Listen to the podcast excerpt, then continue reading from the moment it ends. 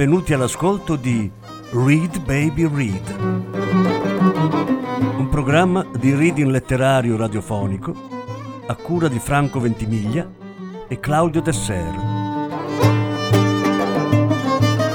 Voce Franco Ventimiglia. Regia Claudio Desser.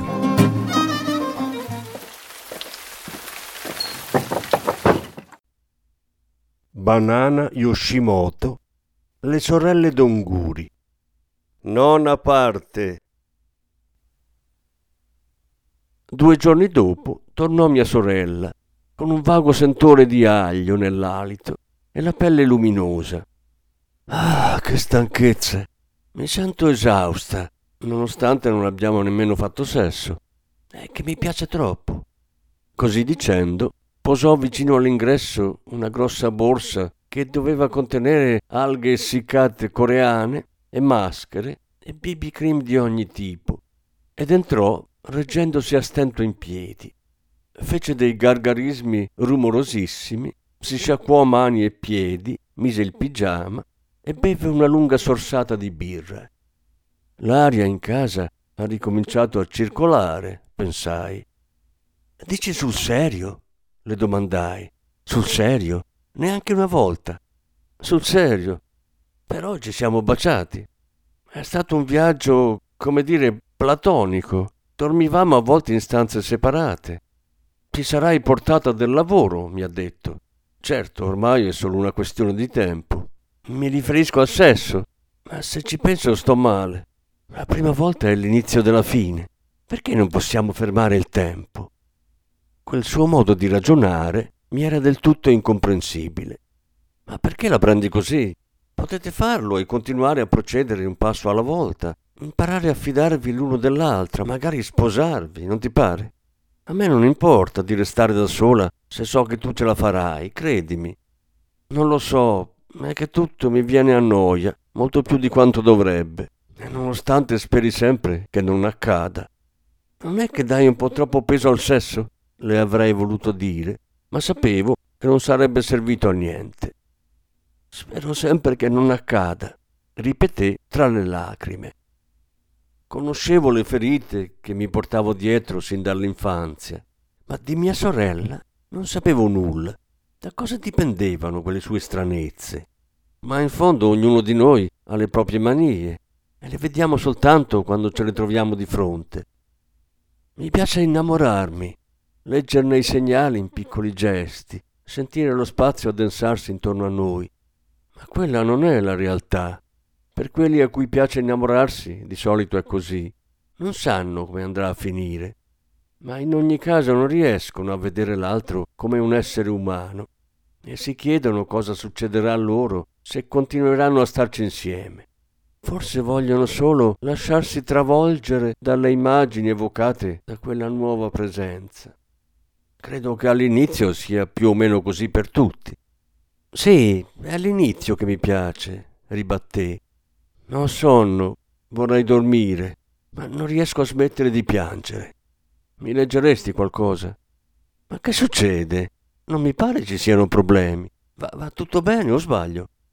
Lo dissi con un tono talmente simile a quello di nostra madre che io stessa me ne meravigliai. Era come se cercassi di tenere in piedi un castello di carte sul punto di crollare. Ho paura quando va tutto bene, rispose mia sorella, con quel modo di fare di quando era bambina. Da piccola l'avevo vista così tante volte, quell'espressione, lo sguardo distante, la mente altrove. Per me quella era sempre stata l'espressione delle sorelle maggiori. A me bastava uno sguardo verso di lei ma quando lei si rivolgeva ai nostri genitori, spesso le capitava di non ricevere le risposte che cercava. Loro non erano bambini, per questo non potevano capire. Dovrei pensarci da me, ma adesso non ci riesco. Questo diceva la sua espressione. Presi dallo scaffale un libro illustrato che le piaceva e iniziai a leggere a voce alta. Nella scuola degli orsi ci sono uno, due, tre, quattro, dodici orsetti in tutto. Giocano insieme anche oggi. La dodicesima, la più piccina, È una femmina e si chiama Jackie. Jackie sognò di giocare insieme a David con lo skate al Polo Nord e pensò che sarebbe stato proprio bello se avesse potuto farlo per davvero. Ma quando Jackie si svegliò, vide che David si preparava a partire da solo per il Polo Nord. Jackie salutò David. Quando David se ne andò, Jackie si sentì molto triste. I suoi fratelli fecero di tutto per consolarla, ma Jackie proprio non riusciva a ritrovare l'allegria. Come si fa? Come si fa? Proprio in quel momento, dal mare arrivò una luce. Che sarà mai? Pensarono, e si precipitarono fuori. Il cielo era tutto rosso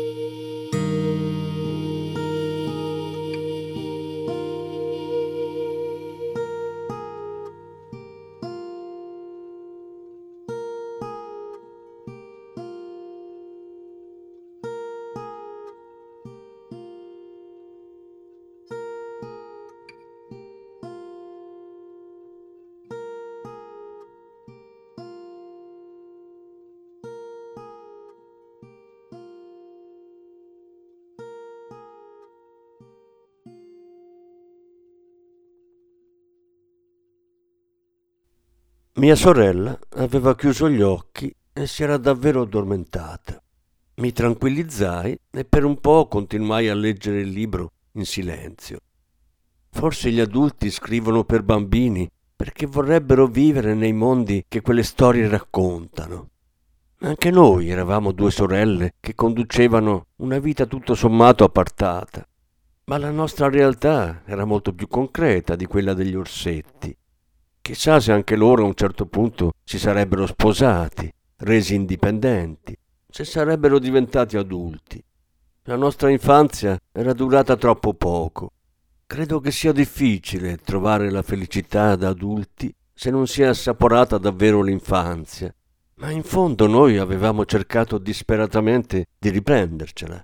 Nostro nonno, che aveva rappresentato per noi un punto di approdo, era mancato e questo aveva segnato il passaggio all'età adulta. Così come la notizia della morte di Mugi mi aveva raggiunto sotto forma di segnali e suggestioni, la mail di Yasumi mi aveva dato un po' di conforto e la madre, ovunque si trovasse, mi aveva teso una mano. Era una corrente che nessuno poteva vedere, ma era infallibile e certa. E forse la prossima volta raggiungerà anche mia sorella. La aiuterà a non dare troppa importanza al sesso, a muovere i primi passi verso una relazione normale con un uomo nel quale riuscirà a vedere tutto l'amore e l'attenzione che servono. Speravo proprio che fosse così.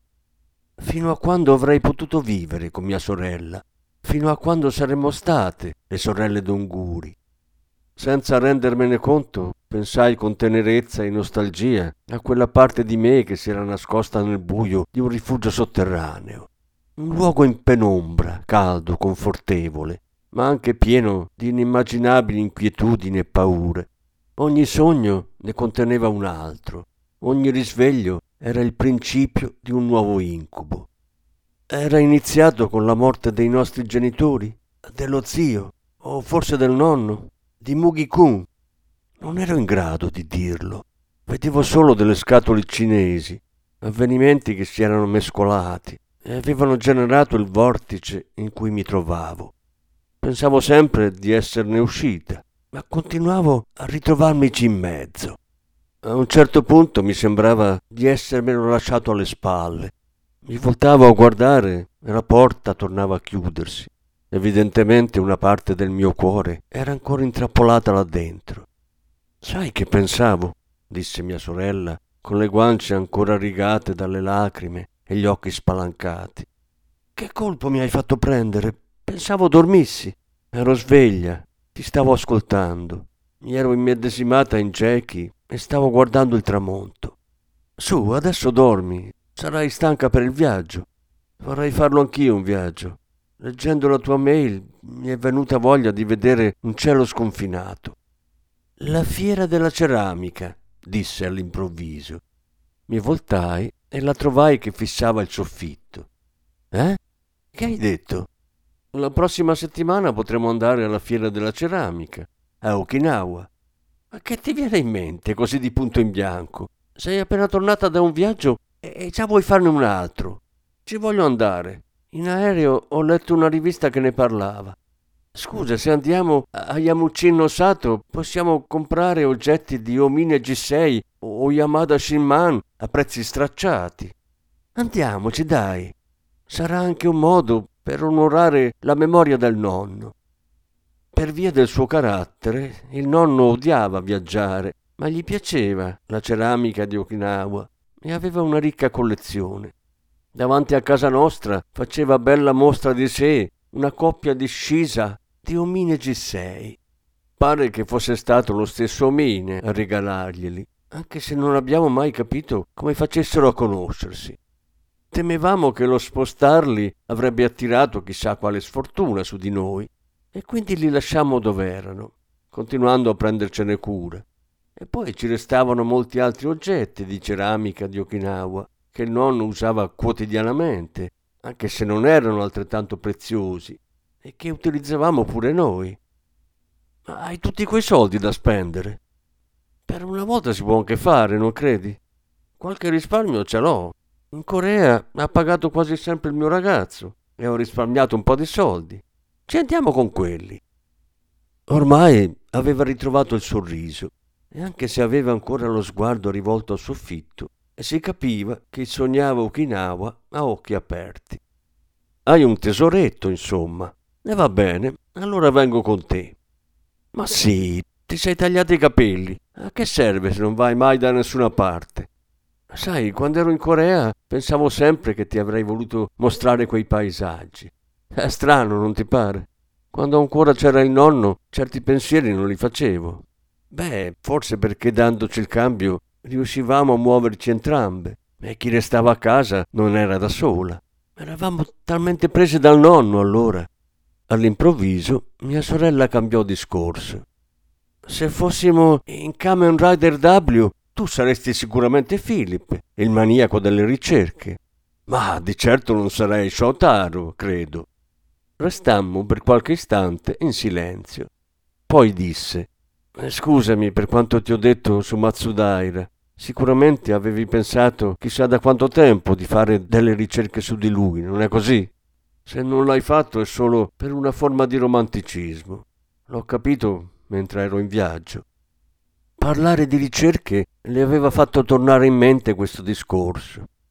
Sì, risposi, non preoccuparti. In fondo le tue parole mi hanno fatto riflettere su tante cose. Non le avevo ancora detto che Mugi-kun era morto. Era quella la mia vera forma di romanticismo. Avrei fatto passare un po' di tempo e poi gliel'avrei detto. Era il mio piccolo dramma. Volevo tenerlo ancora un po' per me prima di renderla partecipe. L'incontro con sua madre non aveva smesso di sembrarmi sospeso tra sogno e realtà. Il cielo azzurro, lo sguardo vuoto di quella signora dall'aria triste, il rosso delle gerbere, era come se quel momento e quel luogo avessero viaggiato tra una dimensione e l'altra per uscire dal sogno e manifestarsi nella realtà. Forse le gerbere vi erano rimaste, forse fiorivano ancora davanti all'altarino dedicato a Mugi-kun. Noi due siamo una cosa sola, disse ridendo mia sorella. Le sorelle Kano o i fratelli Omori dovessero mandarci un reclamo, potremmo cambiare il nostro pseudonimo in Kamen Donguri W. Sì, così i prossimi a prendersela con noi sarebbero quelli della Ishimori Production. Decisa a non assecondare i suoi vaniloqui, chiusi il libro e mi alzai. Stavamo andando un passo alla volta, anche se sembrava che girassimo in tondo, ma col trascorrere delle stagioni e delle situazioni anche noi, piano piano, saremmo diventate grandi, addormentate l'una accanto all'altra sullo stesso letto, come nella scuola degli orsetti, proprio uguali a come eravamo da bambine, a come eravamo ancora nella parte più profonda di noi, dove aspettavamo sempre il papà e la mamma. Un'attesa lunga una vita, l'attesa del momento in cui li avremmo raggiunti in paradiso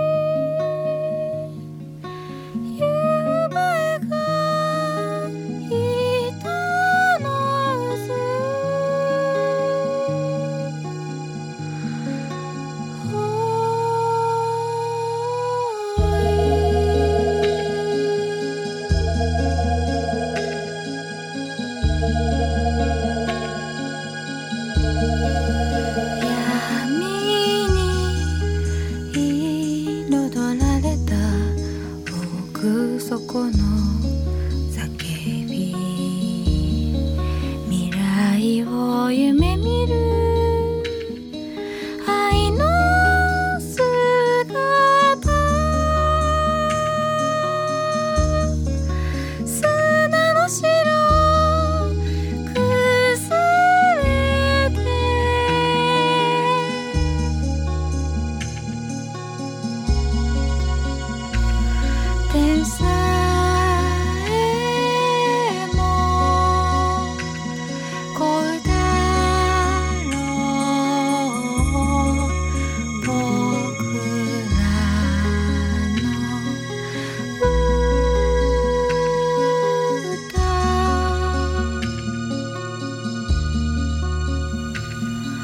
the sky.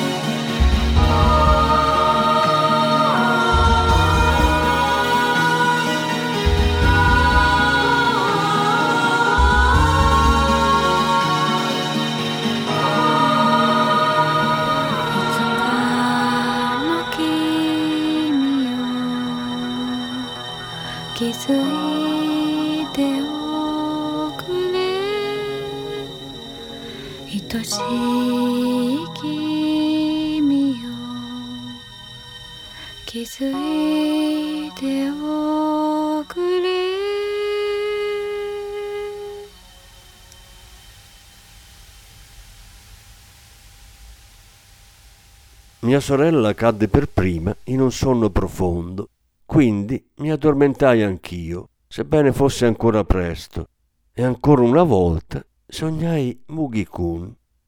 Non so come né perché, ma mentre sognavo mi dicevo che ormai non avrei più rivisto il vero Mugi-kun, nemmeno in sogno, quindi mi soffermai a guardarlo il più possibile. E così non ci incontreremo più. Ma in fondo non è che finora ci si sia incontrati per davvero, pensavo. Nel sogno vivevamo insieme, in un piccolo appartamento mai visto prima, la cui finestra dava sul mare. L'appartamento era al secondo piano e affacciava su un viottolo sterrato rasente la costa con la distesa dell'oceano a perdita d'occhio. L'appartamento era arredato in modo semplice, quasi anonimo. Non mi sembrava di essere Zushi, che fosse il nostro nido d'amore in un mondo parallelo. C'è una tale libertà nei sogni che qualche volta fatico a comprenderne il significato. Mughi disse, come pensavo, non staremo mai insieme. Non siamo insieme adesso, ma io devo andare. Era la prima volta che lo vedevo da adulto fatta eccezione per la fotografia che lo ritraeva nel giorno del suo matrimonio, quella che avevo sognato un po' di tempo addietro. Rispetto a quando era bambino aveva un fisico più asciutto e muscoloso, ma a me piaceva di più da piccolo, quando aveva ancora una rotondità infantile.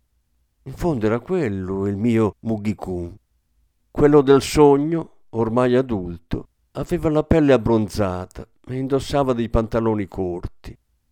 Devo tornare di là, non posso allontanarmi troppo. La tua voce non è cambiata. Lo abbracciai. Ero disperata. Nonostante lui fosse lì vicino a me, non c'era nessun futuro ad attenderci. Mi sembrò di capire, almeno in parte, ciò che provava mia sorella. È così, avere accanto una persona quando sai già che a un certo punto il legame dovrà spezzarsi. È come essere drogati. Fa meno male lasciarsi prima di risvegliarsi dall'incantesimo. Non significa non amare abbastanza, ma voler fermare il tempo nel momento in cui si è amato di più. Il suo petto, che avevo sempre guardato, ma mai neanche sfiorato, era possente. Mi sembrava incredibile che qualcosa di così solido potesse svanire. Grazie per tutte le premure che hai avuto nei miei confronti. Non capii che volesse dire. Si riferiva al sogno che avevo vissuto, ai fiori che gli avevo offerto in dono. Ma era così tanto tempo che non vedevo il suo sorriso schietto e non gli sentivo pronunciare la parola grazie che mi sentii come estasiata. Era una scena meravigliosa. Probabilmente avrebbe superato ogni futura relazione nella vita reale. Ogni uomo con cui avrei fatto l'amore.